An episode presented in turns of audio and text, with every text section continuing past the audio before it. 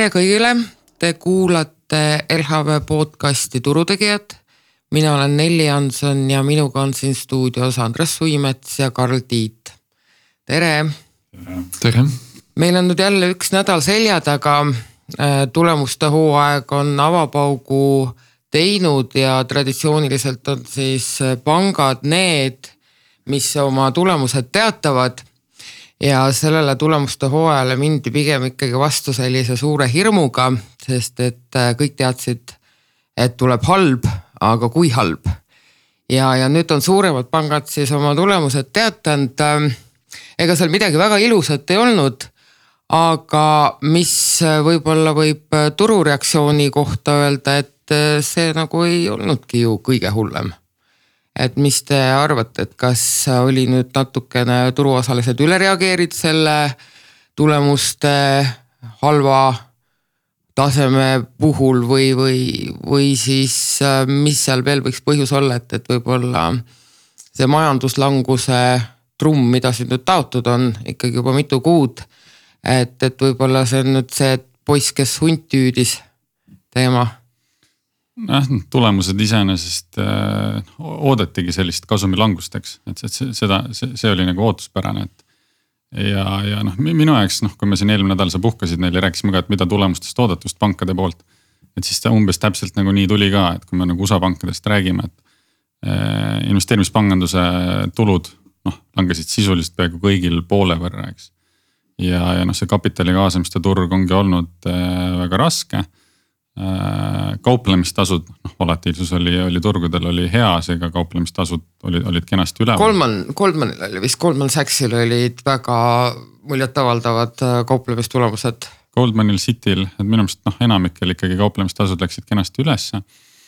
Äh, ja siis noh, kui me räägime nagu, nagu see kasumi langus, siis noh, seal see kõige suurem erisus võib-olla ongi see, et kui eelmine aasta nii-öelda üle-eelmisel aastal provisioneeritud laenud, mis noh, pangad eeldasid, et lähevad, lähevad halvaks. nii-öelda tulid tagasi, ehk siis nagu pangad eraldavad, et kui nad arvavad, et laenud lähevad, et, et laenuvõtjad jäävad hätta. teevad provisjone ja kui see ei realiseeru, siis see tuleb nii-öelda tagasi ja, ja see on siis nagu kasum. siis, siis, siis nüüd aastases võrdluses oli vastupidi, on ju. et nüüd juba eraldati jälle, jälle halbade laenude jaoks äh, kapitali, ehk siis tehti uusi provisjone.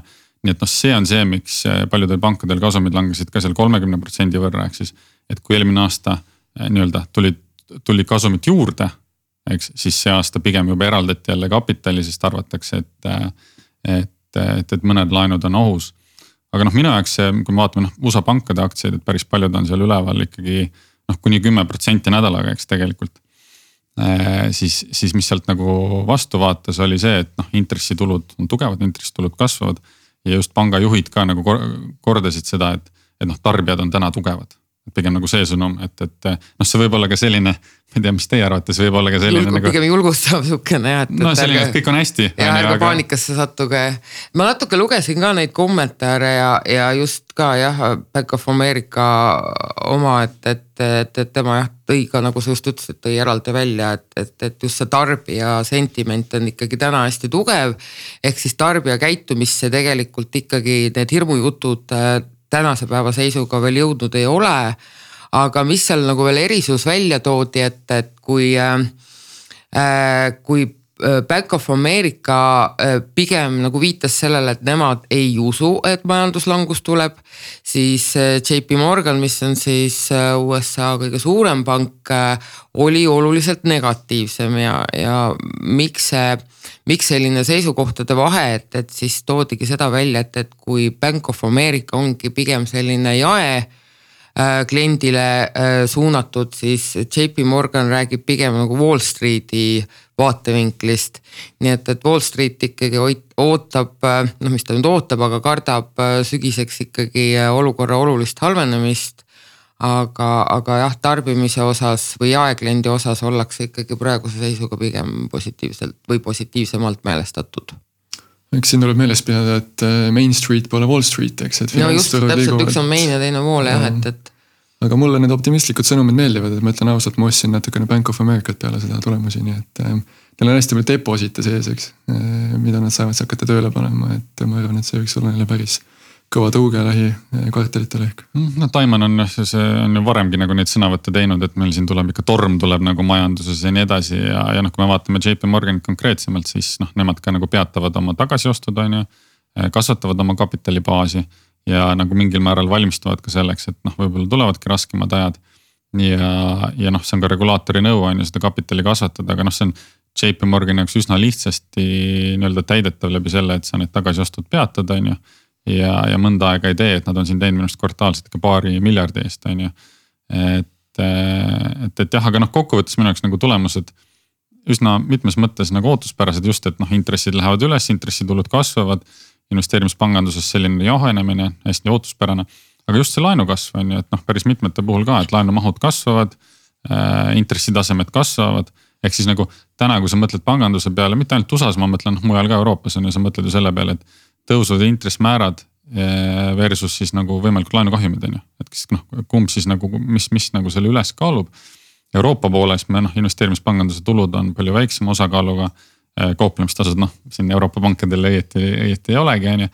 ehk siis küsimus ongi, et kas tõusvate intressimääradega, kui suur osa siis nagu ühiskonnast on hädas ja kui sa arvad, et see on nagu pigem väike täna, eh, siis noh, pankadel võiks ju hästi minna jah, aga kui me räägime Euroopast, siis Euroopa osas ma ei ole üleüldse nii optimistlik, sellepärast Euroopa pankade osas mulle tundub just selline olukord, et kui me tõstame intresse, läheb nagu pankadel hästi, eks. kui me tõstame intresse, hakkab minema inimestel halvemini, eks, et äh, me ei ole veel Euroopas suutnud intresse nii palju tõstagi, on ju, kui USA on suutnud.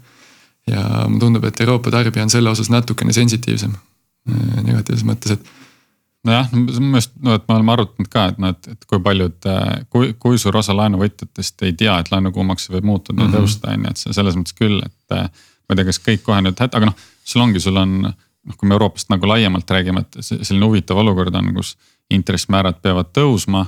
majandus nagu on liikumas majanduslanguse poole, aga kuna intressimäärad tõusevad, me räägime siin nagu Lõuna-Euroopast nagu hästi ilmselgelt, et. Äh, et kui me vaatame Itaaliat on ju, et täna noh, mis on refinantseerimise kulu on ju, et Euroopa Keskpangalt oodatakse intressimäärade tõusu. mis tähendab, et, et järelturul nii-öelda võlakirja eh, hinnad seda juba nagu peegeldavad ja uute laenude emiteerimine on juba nagu kallim, eks. et siis noh, mis ma öelda tahan, on see, et riikidel on eh, keerulisem aidata nii-öelda inimesi noh, selles olukorras, kus hinnad lähevad üles. energiahinnad lähevad üles, kuna noh, võlg on läinud nii palju kallimaks, siis on igasugu nagu erakorralisi abimeetmeid aina raskem on ju teha, eks et selles mõttes ma, ma olen, ma olen sinuga nõus, aga ei ole nagu testitud ka seda, et noh, nii suurt osa nendest laenuvõitjatest, et kuidas nad siis toime tulevad nende tõusvate intressimääradega no seda võib vist ikka öelda, et, et noh, tahes-tahtmata inimesed kipuvad seda praegust kriisi võrdlema viimase kriisiga, mis meil kaks tuhat kaheksa oli. ja, ja, ja seda siis kasutatakse nii, nii aktsiaturu kui kinnisvara kontekstis et, et kui me nüüd jah, läheme sinna pankade inimeste maksevõime ja, ja laenude kvaliteedi juurde, et, et siis see on tegelikult hoopis teine lugu täna. et laenu kvaliteet, laenu välja antud laenude kvaliteet on ju võrreldes kahe tuhande kaheksanda aastaga oluliselt parem.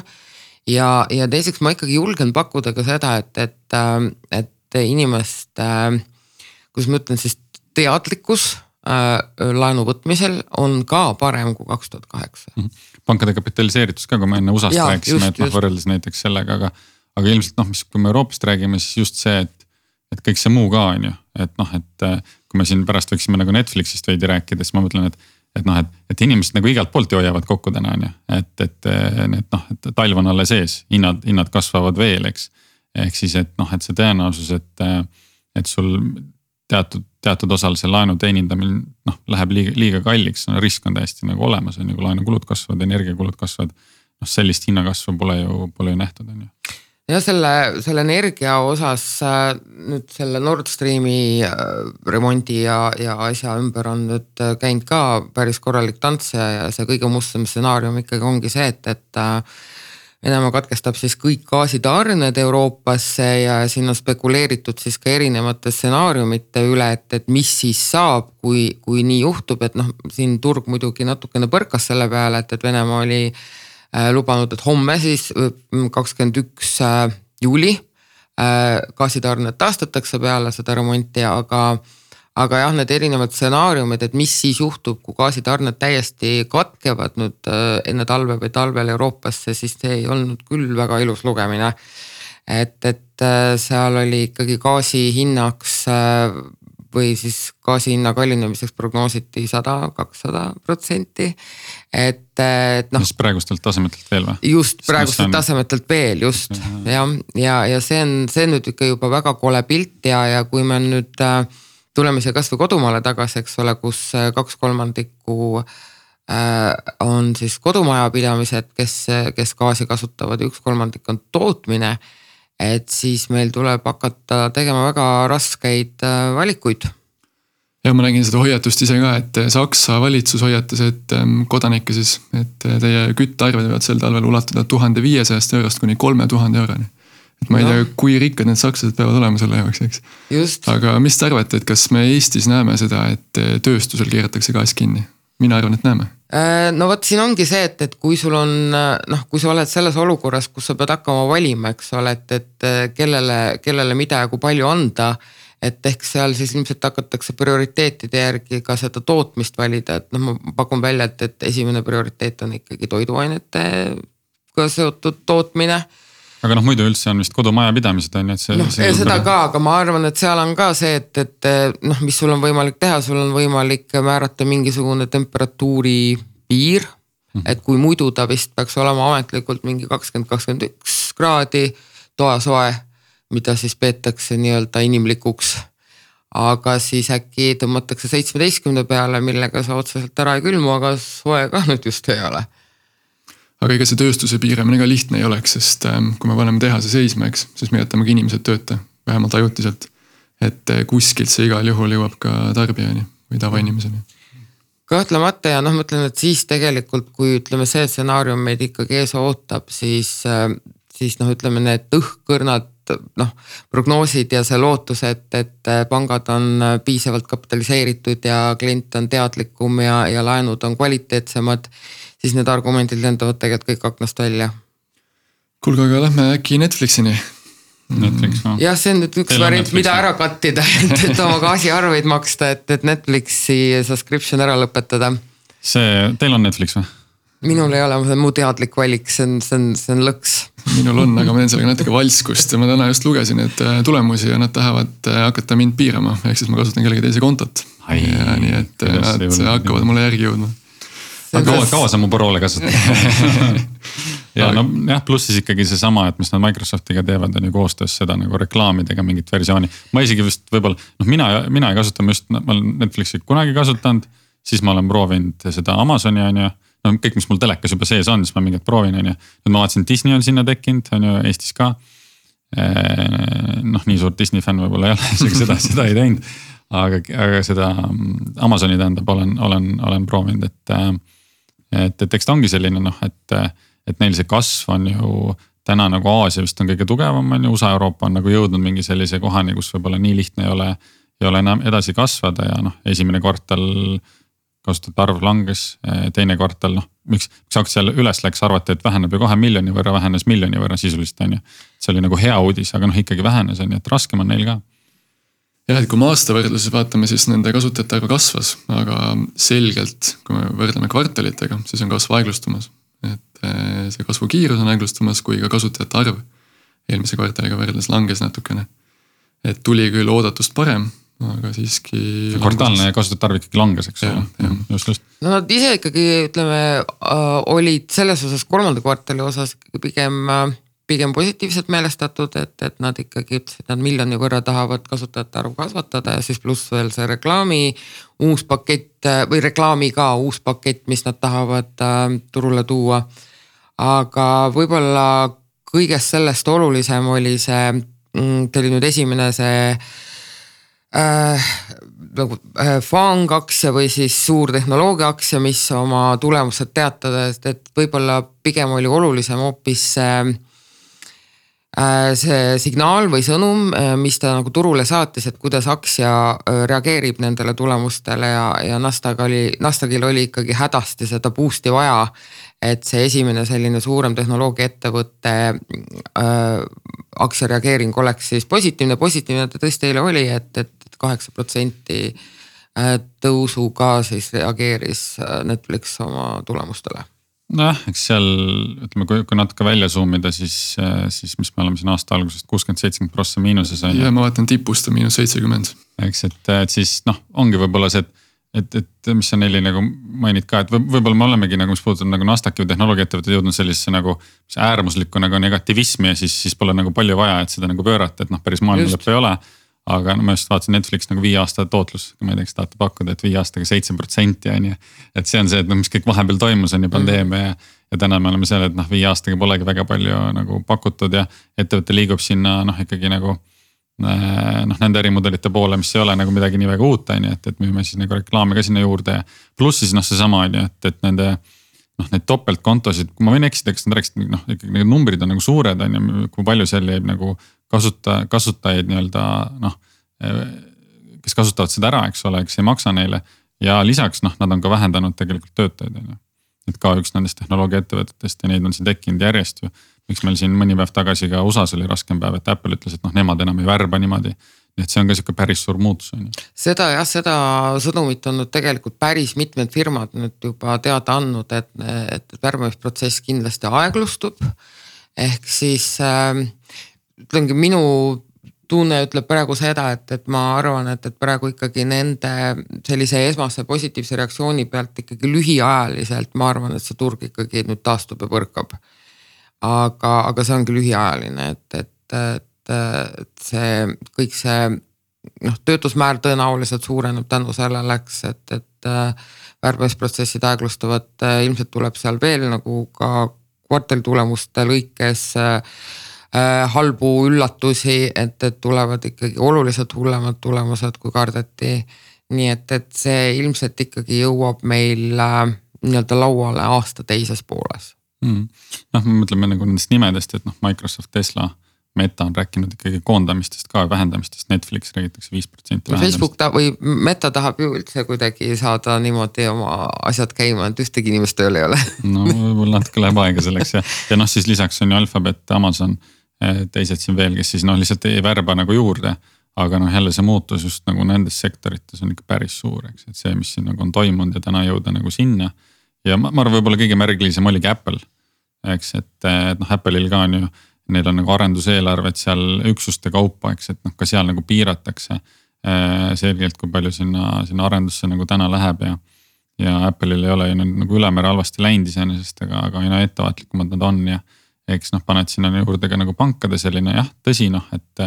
et just see laenutulude kasv nagu jätkub ja räägitakse täna, et noh, tarbija on veel kindel. aga noh, see ka on nagu muutumas pigem on ju, et noh, see kindlasti nagu avaldab mõju.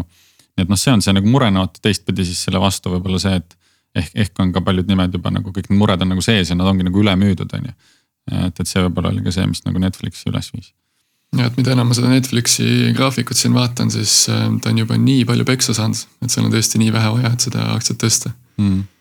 noh, ta oli, kas ta oli seitsesada ja ta täna on mingi kahesaja peal või? jaa, täpselt kakssada jah. noh, noh, et äh, päris karm, eks. jah ja. aga jah, nagu sa ütlesid, Netflix on üks koht, kust ähm, raha kokku hoida, kui inflatsioon pitsitab, eks, aga mis te arvate sellest, kui tuleb uus koroonalaine, siis tellime kõik Netflixid ja istume kodus ja vaatame filme või? No ma ei tea, kas nagu seda nüüd, et me nüüd jälle kõik istume kodus, ma väga loodan, et ei. no WHO ju ikka jälle hoiatas nüüd juba jälle uuest tüvest, et, et selles osas on see. see WHO koroona... muud ei tee muidugi, kui hirmutab nagu. koroona on ikka selles osas uskumatult produktiivne, et, et ta suudab genereerida neid uusi tüvesid ikkagi väga mm, äh, tihti ja, ja nüüd uue tüve nimi oli siis, kui ma ei eksi, BA punkt viis, ma ei tea, mille järgi nad nimesid seal valivad, aga. aga, aga see siis pidi nüüd äh, veel mitu korda nakkavam olema kui, kui viimane omikron tüvi. aga, aga siis hea uudis on see, et, et ta on ikkagi täpselt sama kergete sümptomitega no loodame, Eestis on haiglas viimastel andmetel peaaegu sada inimest, et äh, märkamatult palju aga ma ise usun ka, et tegelikult mingeid piiranguid enam poliitiliselt ei ole võimalik panna, et ajad on niigi rasked juba inflatsioon ja, ja nii edasi, et keegi ei taha enam seda maski kanda ja kuskil kodus istuda, et noh, maski kandmiskohustus tagasitulekusse ma ütleks, et see on täitsa selline fifty-sixty variant, aga, aga millesse ma jah üldse ei usu, et, et nüüd hakatakse midagi kuskil kinni panema, sest me. me ei saa seda luksust lihtsalt lubada endale no see oleks muidugi hea viis ju inflatsiooni ja keegi ei tarbi enam midagi. väike vandenõu. ja Netflixi tulemused jälle head. inflatsiooni ja majandust nagu jahutada, aga ei tea, ma ütlen ausalt, ma neid uudiseid loen, siis ma, siis ma nagu õieti ei, ei, ei taha neid enam väga lugeda, sest nagu põhjust kogu aeg muretsemiseks on nagu liiga palju, on ju, et kas nüüd pannakse kõik kohad jälle kinni ja reisida ei saa ja nii edasi. et, et noh, vaatame, loodame, et võib-olla siis on tegemist lihtsalt noh viirusega, millega me oleme nüüd õppinud elama kuidagi ja oleme ise kõik vastutustundlikud ja valime, kus ja kui, kui palju me käime, kui me oleme siin mingis nagu, nagu tipus on ju. et ja samas nii paljud on läbi põdenud ka ja kõik see pool on ju, et noh, mine tea. no ja, aga ma ütlen, ongi nende uute tüvede puhul ei, ei äh, ei ole eriti määrav, kas sa oled läbi põdenud või kas sa oled vaktsineeritud, aga noh, ütleme vaktsineerimise puhul siis ikkagi äh, on, on lootust, et sa ei satu sellega haiglasse. me läheme nüüd siin nendeks hobiviroloogidest, millest kõik räägivad siin investeerimise saates, aga võib-olla üks teema, mis, äh, mis, mis lauale tuua veel, et sellest me eelmine nädal niimoodi noh, pikalt-laialt rääkisime, täna võib-olla ei olegi mõtet nii pikalt rääkida, ongi see Hiina majandus on ju. et, et, äh, et Hiinast tuli SKT välja, eks, et äh, kui jätta välja noh, nüüd Covid ja see nii-öelda Covidi siis pandeemia tekkimise see esimene nagu kvartal, kus see langus oli, oli päris märkimisväärne igal pool, siis noh. kõige väiksem majanduskasv on, eks ole, null koma neli, kui ma ei eksi, et, et oluliselt madalam kui, kui see, mida analüütikud ootasid, aga. teisalt nagu jälle noh, noh esiteks muidugi ega Hiina SKT, sa kunagi ei tea, kas on päris number on ju, et võib-olla ikkagi majandus, majandus isegi ei kasvanud, vaid, vaid kahanes aga kui sul on ikkagi seesama null Covidi poliitika ja sul on nagu sajad miljonid inimesed on lihtsalt lukus, on ju, mis noh, täna Hiinas siiamaani on, on ju et noh, mis pärsib nagu tootmist, pärsib tarbimist. me rääkisime siin kasvõi nendest ähm, kauba, kaubaautode liikumisest on ju, mis näitab, et pigem on see kahanemises kinnisvaraturg. on, on, on hädas, siis, siis noh, mitmes mõttes nagu ootuspärane, et mis, mis numbreid see Hiina saab näidata. et kuigi tõsi, äh, soodsa hinnaga saavad äh, energiat osta Venemaalt, see on mm, tore võib-olla Hiina osas kõige olulisem on see, et kui nad nüüd majanduse kinni panevad, siis millega nad seda kompenseerivad. et ajalooliselt on nad suht palju siis laenukraane lahti keeranud. ja ka praegu neil, parandage kui ma eksin, aga neil on tulemas vist triljonine eh, infrastruktuuri selline bill või selline projekt, eks. et eh, selle mõju toormetele võiks olla päris positiivne. Mhm. no pluss neil on need, vaata need kohalikud, eh, kohalike omavalitsuste võlakirja emissioonid, mis siis nagu noh, on, on paika pandud mahuliselt, on ju, ja ajaliselt ma saan aru, et nüüd liigutatakse siis neid nii-öelda järgmise aasta kvoote juba sellesse aastasse. et ongi sihuke nagu naljakas olukord, kus sa justkui paned, paned majanduse seisma, ma ei tea, konkreetses linnas. ja siis nagu üritad stimuleerida, eks ole, sellega, et emiteerid uusi võlakirju, investeerid. et aga noh, ütleme raske nagu, raske olla see ekspert, kes ütleb, kas see kõik on mõistlik, aga see on null Covidi poliitika, mida seal üritatakse nagu kuidagi noh, ma ei tea, kas, kuidas see üldse nagu toimida saab, on ju, eriti kui noh, neile räägib, et järgmine järgmine see omikroni äh, viirus on veel nakkavam, on ju, et kuidas see siis nagu kõik need masstestimised, mis kulu sellel on ja tehaste sulgemine. ja avaldab mõju ka ju sellele, et lõpuks ju noh, ettevõtted valivad, kus on mõistlik toota, on ju. kui Hiinas on see nii äärmuslik, on ju, siis viiakse ka tootmist ilmselt kuhugi nagu mujale ja lõputult Hiina asjast. no eks selle tootmise osas tegelikult sai see mõtteviisi muutus alguse juba mm, sellesama koroonakriisi alguses, kus äh, riigid järjest avastasid, et, et mis siis, mis siis elus saab, kui äh, selles riigis on kõik, äh, töö seisab mm. -hmm. kus sul tootmine on ja sul reaalselt ei ole täiesti elementaarseid esmatarbekaupe, kaupu kui enam oma riigis olemas, mis toodaks ja, ja sealt ikkagi äh, noh, ikkagi väga minu meelest sihuke päris korralik sihuke pööre või SWIFT siis nagu toimus selles osas, et, et ettevõtted äh, planeerivad hakata vähemalt osaliselt tooma mingisugust, mingisuguseid tootmisi oma riiki tagasi, aga noh, see ei ole nii lihtne. Mm.. see on päris kallis, pikk, keeruline protsess. et, et võib-olla selle tulemusi me näeme alles mingite aastate pärast, noh igal juhul mitte praegu. Mm.. nii et kui Hiina ennast ikka kavatseb uuesti täiesti lukku keerata, siis me tunneme seda ka siin kõik jälle seda. ja kindlasti, kindlasti. Ja kindlasti see nagu teatud tootmise toomine lähemale või enda koduriiki toimub, aga, aga noh, see on ainult teatud sektorites ilmselt, eks, et. Äh, kus ikkagi tööjõukulud mängivad nagu suurt rolli, siis seal sa nagu naljalt seda äriotsust ei saa nagu teha. aga mingi riigi julgeoleku aspektidest tulenevalt kindlasti seda tehakse ka, et, et aga noh. ühesõnaga ei, lähe Hiinal ka nagu liiga hästi, aga no mingil määral selline nende enda tekitatud valu ju, on ju, et need otsused äh, nii rangelt käia, käia seal ümber äh, ja, ja nii räigelt panna majandus seisma. Noh, nad saavad, saavad neid otsuseid muidugi nagu muuta ise kunagi, on ju. et äh, Hiinal ju tegelikult nagu mingi hetk tundus, et noh, toimub see nagu avanemine. ja, ja noh, lisaks, kui me räägime ka siin palju, palju kaubeldud ja, ja räägitud IT-sektori ettevõttest, tundus, et ka seal toimub selline nagu natukene nagu see regulaatori ähm, selline survestamine nagu väheneb, nüüd see jälle, eks ole, Alibaba ja Tencent said minu meelest seal mingid väiksed trahvid on ju. Teinekord tundub, et võib-olla lihtsalt reageeritakse üle, iga see uudis puhutakse nii suureks. aga Hiina lihtsalt sellise noh, investori jaoks on jätkuvalt äh, noh, suured riskid, aga nagu huvitav turg on ju, et millal see kõik pöördub, et kui me räägime Alibabast, noh ikkagi on ju kolmkümmend protsenti sellest, mis ta oli, ma arvan, siin aasta tagasi või midagi sellist, eks jah, kuulge, aga tuleme korra tagasi läänemaailma, räägime inflatsiooninumbrist. et eelmine saade ma siin natukene Kristot ussitasin, et mis peaks juhtuma, et Fed läheks veel agressiivsemaks, kui ta seni on olnud. Ja siis natukene siin spekuleerisime, et kui kõrge inflatsiooninumber peaks tulema, on ju, noh, mina mõtlesin, et see tuleb kindlasti madalam, kui oodatakse, oodatakse kaheksa koma kaheksat. aga no nagu ikka, siis ma eksisin ja tuli hoopis üheksa koma üks, nii et uus rekord. Aga selles mõttes pigem ma ütlen, et kui, kui sa tookord nagu rääkisid sellest, et kas nagu, et kas on võimalik, et, et, et nad, et noh, me räägime sellest, et Fed tõstab ühe protsendipunkti võrra.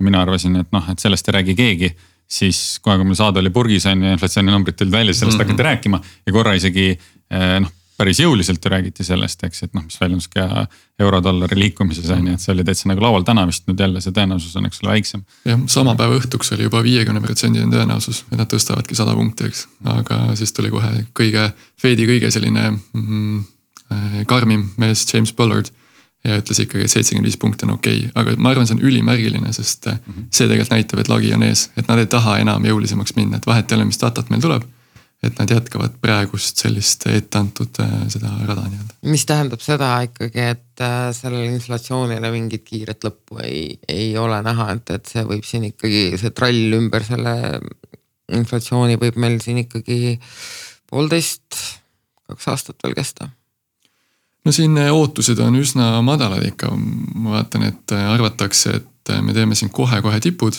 kas siis nüüd lähikuudel ja tuleme tagasi kahe protsendi peale et need intressitõusud ikkagi peaks lühiajaliselt inflatsiooni alla tooma. ma jään nüüd siinkohal eriarvamusele no,. mul on natuke liiga optimistlik tundub see asi, et, et ähm.... aga küsimus on, mis hinnaga see tuleb, et kui palju inimesi me tööta jätame nende intressitõusude pärast, eks. aga no see nagu muutus küll keskpankadelt, et kui me just mõtleme, et Euroopa Keskpangast ka, et, et noh, see null koma kakskümmend viis, nüüd null koma viis.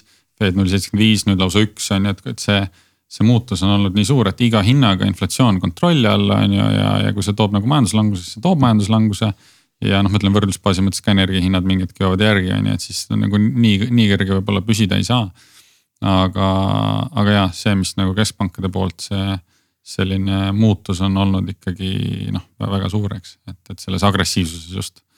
Et see on olnud isegi ootamatu, on ju, kuigi mingi hetk tundus, et Fed jääb maha, Fed jääb maha ja noh, jäigi nii palju maha ja siis täna peab kiiremini tegutsema on ju. Mm, ja päeva lõpuks ongi see, et äh, keskpangad on ikkagi mängujuhid. et äh, treidija ei tohi kunagi neile vastu astuda või siis neile mitte kuulata, et äh, tundub ka, et viimased kuud. tegelikult üsna palju sellest turgude foonist on tulnud ikkagi keskpankade käitumisest, et kui me vaatame viimaseid tulemusi ka, eks. siis nii ja naa reaktsioonid, aga minu see tunne seni on küll, et pigem ikkagi negatiivsed reaktsioonid ja mitte isegi tulenevalt võib-olla tulemustest, ma arvan, tulemused on seni olnud üsna selline oodatud võib-olla. noh, muidugi meil on vähe tulemusi tulnud, võib-olla mingi viiendik alles, eks. aga üsna oodatud tulemused, aga reaktsioon on ikkagi olnud päris punane. minu meelest see näitab, et tegelikult turud on ikkagi hirmul. ja loeb rohkem see, mis Fed ettevaatavalt teeb, ei loe nii väga, millised viimased kolm kuud olid tulemustes, vaid millised saavad olema järgmised kolm kuud. ja seda dikteerib tegelikult praegu keskpank ja toormed mm,. investorid on nagu omajagu, omajagu hirmul ka, et ma vaatasin seda äh, Bank of America teeb seda investor-küsitlust, on ju äh,. ja, ja noh, seal on ikkagi äh, nii-öelda investorite osakaal aktsiates äh, madalaim alates äh, kaks tuhat üheksa aastast. ja kaks tuhat üheksa aasta ehk siis alates Liimani. oli, oli põhi on ju, et selles mõttes, need on selles mõttes huvitavad indikaatorid, see on nagu noh, nagu kontraindikaator ka teinekord on ju. et ähm,. et sellepärast ma nagu natukene arvangi, et, et siin on nüüd vinti mõnes mõttes, mis puudutab ju puhtalt nagu turge äh, üle keeratud mm.. ma vaatan noh, mis, mis, mis treidid on siis nii-öelda nagu kõige rohkem crowded trades ehk siis kõige, kõige no et et kus on kõige rohkem nagu ühes suunas võetud pette siis on ju. üle, ülerahvastatus jah. jah, nii-öelda, et seal on siis eh, noh, oled USA dollaris pikk. Pikk siis naftas ja toorainetes, pikk ESG varades see ole lihtsalt uudis ja pikk rahas. ja vaata seda viimast see, mul on see rahas pikk on viimane, sul on veel midagi? okei okay,, viimane on siis äh, pikk Hiina aktsiates. see, seda eks mitte keegi ei ole pikk Hiinas siis äh, jae, siis nagu jaetreiderid siis äh, äh, saavutasid siis äh, kõrgema taseme äh, put-optsioonide ostus viimase kahekümne kahe aasta jooksul. Nii et, et see tegelikult näitab ka seda turuosaliste Äh, sentimenti, et oodatakse, noh oodatakse ikkagi samaväärset äh, krahhi, kui meil oli siin kõige, kõige pimedamal ajal siis, kui, kui, kui Lehman kokku varises kaks tuhat kaheksa sügisel.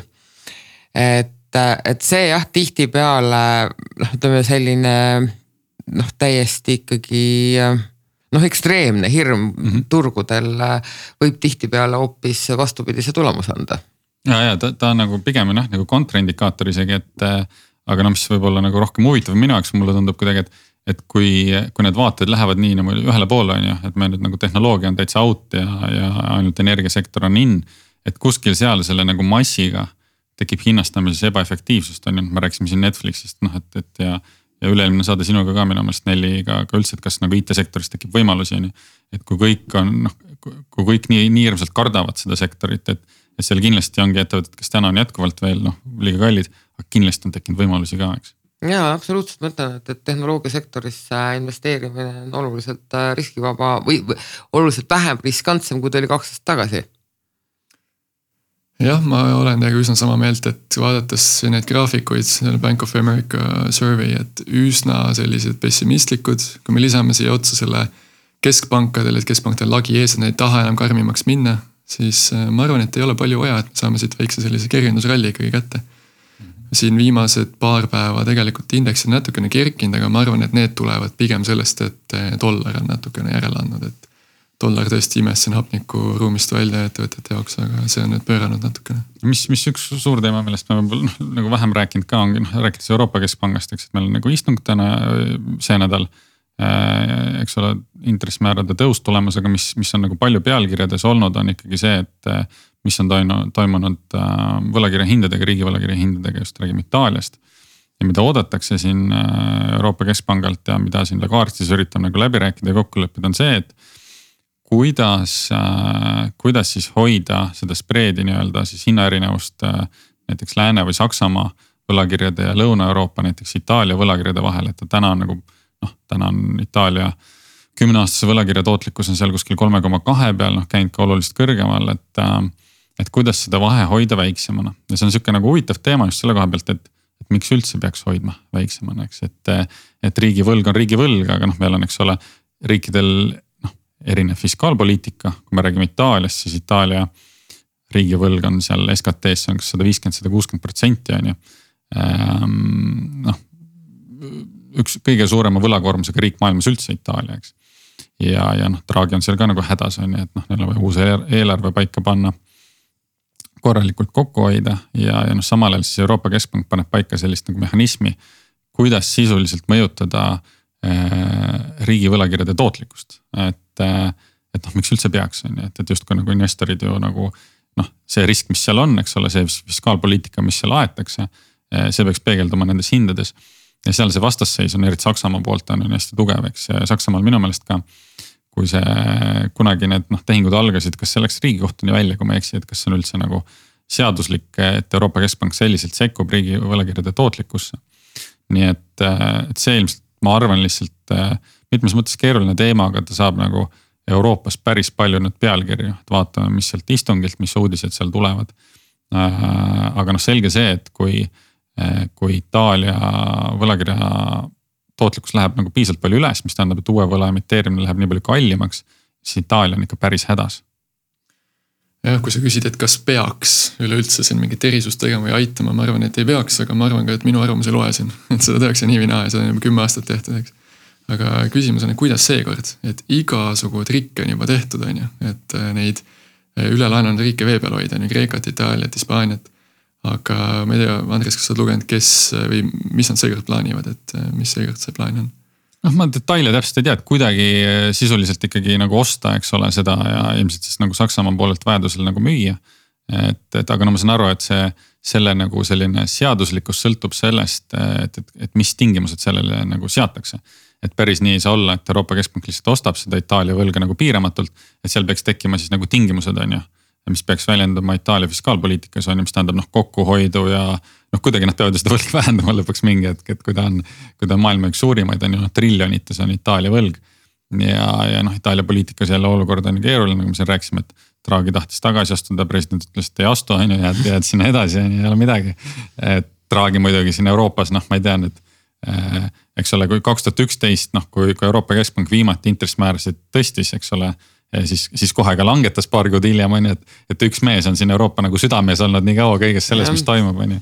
Draghi jah, kaks tuhat üksteist, kui euro oli äh, täpselt sama hädises seisus, nagu ta täna on, et siis äh, tõi kastanid tulest välja, eks ja, ja. Whatever it takes on ju. jah, täpselt. kas ta tõi need välja või ta lükkas seda probleemi edasi lihtsalt? no eks ta mõnes mõttes lükkas ka edasi, aga, aga noh, ütleme keskpangas nii pikki, pikki plaane teha ei saa, et seal tuleb päeva kaupa vaadata, mis toimub, aga aga noh, ütleme praegu oleme jah, mõnes mõttes selle lõhkise küna eest nüüd tagasi, aga, aga võrreldes kahe tuhande üheteistkümnenda aastaga on meil olukord tänu või inflatsiooni tõttu siis äh, oluliselt keerulisem ja, ja Draagil äh, jah, neid äh, võimalusi küülikas, küül-, küülikas, küülike kübarast välja tõmmata on nagu jah vähem.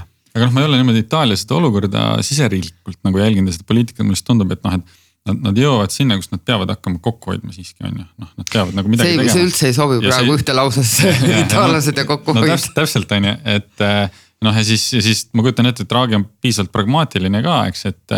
et kui ta nagu üritab seda, siis see vastuseis on nii tugev, aga, aga noh, lõputult nii ei saa ju, eks. no lihtsalt konteksti mõttes, et miks see oluline on, et aasta alguses oli Itaalia kümneaastase võlakirja tootlikkus üks protsent. ehk siis piltlikult öeldes Itaalia valitsus sai laenata ühe protsendise intressiga on ju täna on see kolm koma kolm, et kujutate. ja käis kõrgemale minu arust. ja, ja ta käis siin üle nelja, et see on ikka märkimisväärne kallinemine, et kui siit tahate edasi minna ja tõesti neid toetusi teha, nagu me saate alguses rääkisime, et see läheb kalliks.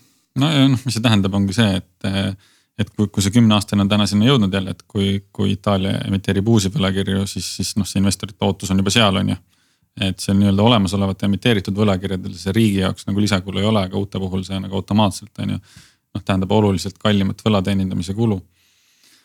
Äh, ühesõnaga, ma arvan, et see saab, äh, see saab noh, kui nüüd istungi ja see pressikonverentsi info tuleb, on ju, et see saab päris palju Euroopa turge nagu mõjutama, on ju, et mis on just, ma ei mäleta, mis selle mehhanismi nimi on, need Euroopa nagu ECB mehhanismide nimed on alati mingid siuksed, aga noh, põhimõtteliselt nagu justkui ta, ta peaks nagu välistama sellised väga suured erisused riigivõlakirjade tootlikkuses on ju. noh, mingi selline mehhanism on ju, et et see, kas, kas see lepitakse kokku, mis formaadis ja kuidas saab, äh, saab siin noh turge nagu päris korralikult mõjutama. mis on hästi naljakas on ju, et ähm, riigid on ju erinevad, seega tootlused peaks olema erinevad, eks mm, -hmm. et mhm. äh, kuidas tuleb mingisugune keskpank ja ütleb, kuidas asjad peavad olema, eks. nojah, aga noh, nad ongi, noh, nad on olnud ju iseenesest erinevad, siis spreed Saksamaa ja Itaalia vahel on kogu aeg olnud, et lihtsalt nüüd ta on nagu kasvanud, ma ei tea, ühe mm, -hmm. ühe protsendi pealt kahe peale või kus ta täna on, on ju. Äh, aga siin kuskilt noh, pigem võikski ju avalikult rääkida sellest, et et Itaalia võlakirja tootlikkus mingist hetkest on lihtsalt liiga karm Itaaliale. et siin isegi see nagu erisus Saksamaaga, et see lihtsalt nad ei kannata ära neid numbreid, on ju. et kui sa noh ütlesid, et käisid nagu nelja peal, et ühe pealt nelja peale, see on nagu. aga noh, ilmselt see tegelikkus ju seal on, kui sa võtad ära Euroopa Keskpanga, eks. ja noh, Euroopa Keskpangast rääkides ka väga huvitav, ma lugesin siin ühte artiklit, et kui halvasti läheb täna korporatiivvõlakirjade emiteerimine, nüüd kui Euroopa Keskpank ei ole nagu nii tugevalt turul, et, et järjest jäetakse nagu tehingud ära ja aina raskem on sest enne oli see kuidagi selles mõttes lihtsam, et, et kui seda võlakirjatehingut tegid, sa teadsid, et Euroopa Keskpank tuleb ja, ja märgib, on ju. ja teised investorid hüppasid nagu paati ka lihtsalt, on ju. et siis täna, kui, kui seda enam ei ole, siis, siis ka seal ettevõtetel läheb ähm, uute võlakirjade emiteerimine raskemaks, on ju, mis tähendab, et noh. võla teenindamine läheb keerulisemaks, on ju, mis tähendab, et noh, on ilmselt ettevõtted, kes jäävadki nagu hätta täna. et aga noh, jällegi see on olnud nii pikalt moonutatud turg, on ju, et noh, see tegelikult ongi normaalne, et keskpank sealt nagu taandub. Et, et, et, et jah. jah, et täna me võib-olla näemegi sellist nagu päris hinda, päris intressi hinda, eks, et äh, kui sa võtad selle keskpanga sealt vahelt ära, et kui palju siis turuosalised on nõus maksma selle eest, on ju, et. sellepärast mul ongi natuke vastumeelne nagu mõelda, et Itaalia võlakirja hind läheb liiga kõrgeks, et äh, see on aus hind täna, eks. no just, just Ja. aga ECB-l on selg vastu seina, et äh, ega neil midagi väga palju teha ei ole, et selge on see, et naftat printida ei saa, metalle printida ei saa, eks nad saavad intressi natuke tõsta, aga küsitav on, kui palju see ka aitab. Sest äh, tegelikult ikkagi ähm, Euroopa Liit ei ole nüüd nii suur äh, globaalne mängija või tarbija, eks. et midagi nad loomulikult peavad tegema, et oma tõsiseltvõetavust hoida, aga raske saab see igal juhul olema. no ongi natuke, mind teeb ka natuke ärevaks see, et, et noh, ütleme kõikide nende võimalike mustade stsenaariumite puhul äh, ilmselgelt kellelgi ei ole sellist head plaan B-d. Et kõik äh, nagu arvavad ja spekuleerivad ja, ja loodavad parimat, aga ka sellist konkreetset äh, plaan B-d, et kui nüüd tõesti lähebki täpselt nii halvasti, nagu siin kõige mustemates stsenaariumites äh, prognoositud on, et, et, et siis noh, ongi selline natuke sihuke käigu pealt äh, olukorra lahendamise plaan on? muuseas, ma vaatasin, et kui, kui siin USA-s oodati ettevõtete kasumi kasvu kuus protsenti, siis mis te arvate, mis Euroopa ootus on protsentuaalselt? miinus kümme. ei ole, ei ole, kakskümmend kaks protsenti kasvu uh. -huh. ja, ja selle, selle taga on lihtsalt energiasektori nagu suur osakaal on Euroopas, või noh suurem kui, kui USA-s USA. aga noh, päris karm, ma lihtsalt mõtlen, et, et noh, isegi see kuus protsenti USA-s, et. et ühest küljest noh, me räägime, et investorid on hästi, hästi pessimistlikud, on ju, eh, selle väljavaate. aga analüütikud ei ole küll kiirustanud, noh, sest see, see ei ole ju nagu investorite ootus, see ongi analüütikute ootus, on ju. Et ja võib-olla analüütikud ongi nagu aeglased, on ju, muutuma ettevaatlikumaks, on ju, et analüütikutel on veres see nagu noh, tead, et äh, hinnasiht on ikkagi nagu kõrgem pigem kui madalam tavaliselt, kui sa vaatad keskmiselt, eks, et. aga jah, see Euroopa number on päris, päris huvitav, et kui me samal ajal räägime, et noh, majanduslangus on on siin nagu ukse taga, et siis, siis ootused sedapidi jälle analüütikute poolt jälle on, on kõrged ja, ja noh, eks ta ongi nagu suhtarvude mõttes ka, eks, et noh, ettevaatavalt on ju, et, et kui, kui ikkagi siit tuleb pettumus, siis hindadel on veel langeda, on ju. et, et, et aga noh, eks me näe, eks. korra võib-olla enne, enne seda, kui, kui hakkame võib-olla teemasid koondama, et põikaks korra Eestisse Äh, või õigemini Balti turule, et, et natuke positiivsemat nooti, et Indexo hakkas meil kauplema, eks. Et vastupidiselt nüüd äh, viimastele kogemustele uute, uute IPO-dega oli ka selline pigem tore rohepööre, et, et ei, ei müüdudki äh, peale kauplema hakkamist kümme, kakskümmend protsenti madalamale, vaid hoopis vastupidi no üldse Läti IPO on ikkagi sihuke, alles nagu kuidagi kohaneme selle kontseptsiooniga, et Läti ja IPO ja börs ja kuidagi see nagu. aga ma loodan, et Läti kuulajad ei pahanda, aga, aga ja, et eks ta, ma, ma arvan lihtsalt, et neid, et ilmselt märkijate hulgas oli päris palju nende enda kliente, eks. ja, ja ongi võetud võib-olla sihuke pikaajalisem vaade, aga, aga täna ta selline, ma pakun kümme protsenti kõrgemale kaupleb ja selles mõttes on nagu positiivne, et edukas IPO. ja eks ettevõte nüüd peab siis tulemust tegema ja see hakkab hinda mõjutama aga just see pool, et, et kui sul on nagu see börsile tulek. et see sihuke esimene päev, esimene nädal on ju, et see on sihuke nagu mäng noh, nagu. et kes kuidas nagu spekuleeris, on ju, ja sealt nagu mingi hetk ikkagi juba, juba seda mõjutab see noh, ettevõtete tulemused, seda, mis hind teeb. et siis nagu selles faasis on tore näha, et, et ikkagi ei olnud sellist nagu spekuleerimist nii palju, kui investorid märkisidki, sest ilmselt noh. usuvad ettevõttesse ja tahavad olla aktsionärid ja eks siis nagu näis, kuidas see panga ehitamine läheb, aga aga mul on küll hea meel, et noh, IPO niimoodi õnnestus, eks ole, ja kõik, kõik on nagu hästi. ilmselt küll väikse nagu käibega ja nii edasi, aga sellegipoolest. noh jah, see kasutav maht oli ka väike, aga jah. Siin tuleb ikkagi lootuskiirt otsida sealt, kus, kus vähegi võimalik, et, et muidu on jah, ümberringi on ikka väga tumedates äh, toonides kõik need äh, uudised mm. -hmm. aga Karl, meil oli vist või teil oli eelmine nädal üks äh,. sinul ka muidugi no mind ei olnud lihtsalt kohapeal, ma andsin, andsin oma panused enne. aga oma žetooni viskasid sa ikka loosirattasse ära, nii et äh, jah, aga ühesõnaga võtame jah saate kokku. nagu ikka lõpus, siis äh, võtame positsioonid sisse, et esitan teile iga nädal väljakutse mõne finantsvara osas, kus ma palun teil panustada, kas hind jääb kõrgemaks või madalamaks järgmiseks salvestuseks siis ja eelmine nädal me siis panustasime Euroopa, tähendab euro ja dollari kursile võtsime siis piiriks üks koma null üks. Meie kolm peale Andrese võtsime, arvasime, et see kukub. tähendab, vabandust, euro tõuseb, dollar siis kukub. ja meie saime kõik sellest punkti. ja Andres jääb siis nulli ringi sellel raundis, aga müts maha su ees, et sa selle beti ikkagi võtsid, sellepärast et me natuke naersime su üle, et kas euro-dollar kukub alla ühe, sa arvasid, et kukub ja kukkuski. no ikka korralikult kukkus aga tänaseks oleme jah, üks koma null kaks viie peal et.... ei olnud seda, mäletan te kõik kaugutasite support, support, aga ei olnud seda mingit, seda support'i ei olnud ikka. seda support'i ei olnud. aga noh, Kristo on ainuliider, millega siin ei ole, et Kristo lihtsalt nagu selles, selles suures võidu nagu sellises rõõmus lihtsalt läkski puhkama ära, lihtsalt naudib praegu seda. jah, lahku, lahku tipus täpselt aga mis siis, mis siis nüüd? aga tänane bett, mis ma teile esitan, millest me rääkisime, on siis Itaalia võlakirja tootlikkus. Itaalia kümneaastase võlakirja tootlikkus, see on siis selline hästi levinud selline äh, instrument, millega siis vaadatakse, et kui kallilt mingi valitsus saab endale laenu sisse võtta, mida kallim see on, seda rohkem ta peab hiljem tagasi maksma, mida odavam see on, seda odavamat raha saab ähm,. ja siis see peaks kajastama ka sellist riskitaset, selle riigi riskitaset ja kasvu prospekte et äh, praegu meie salvestamise hetkel on see tase kolm koma kolm üks viis protsenti siis. mis te arvate, kas järgmiseks nädalaks on see kõrgemal või madalamal sellest?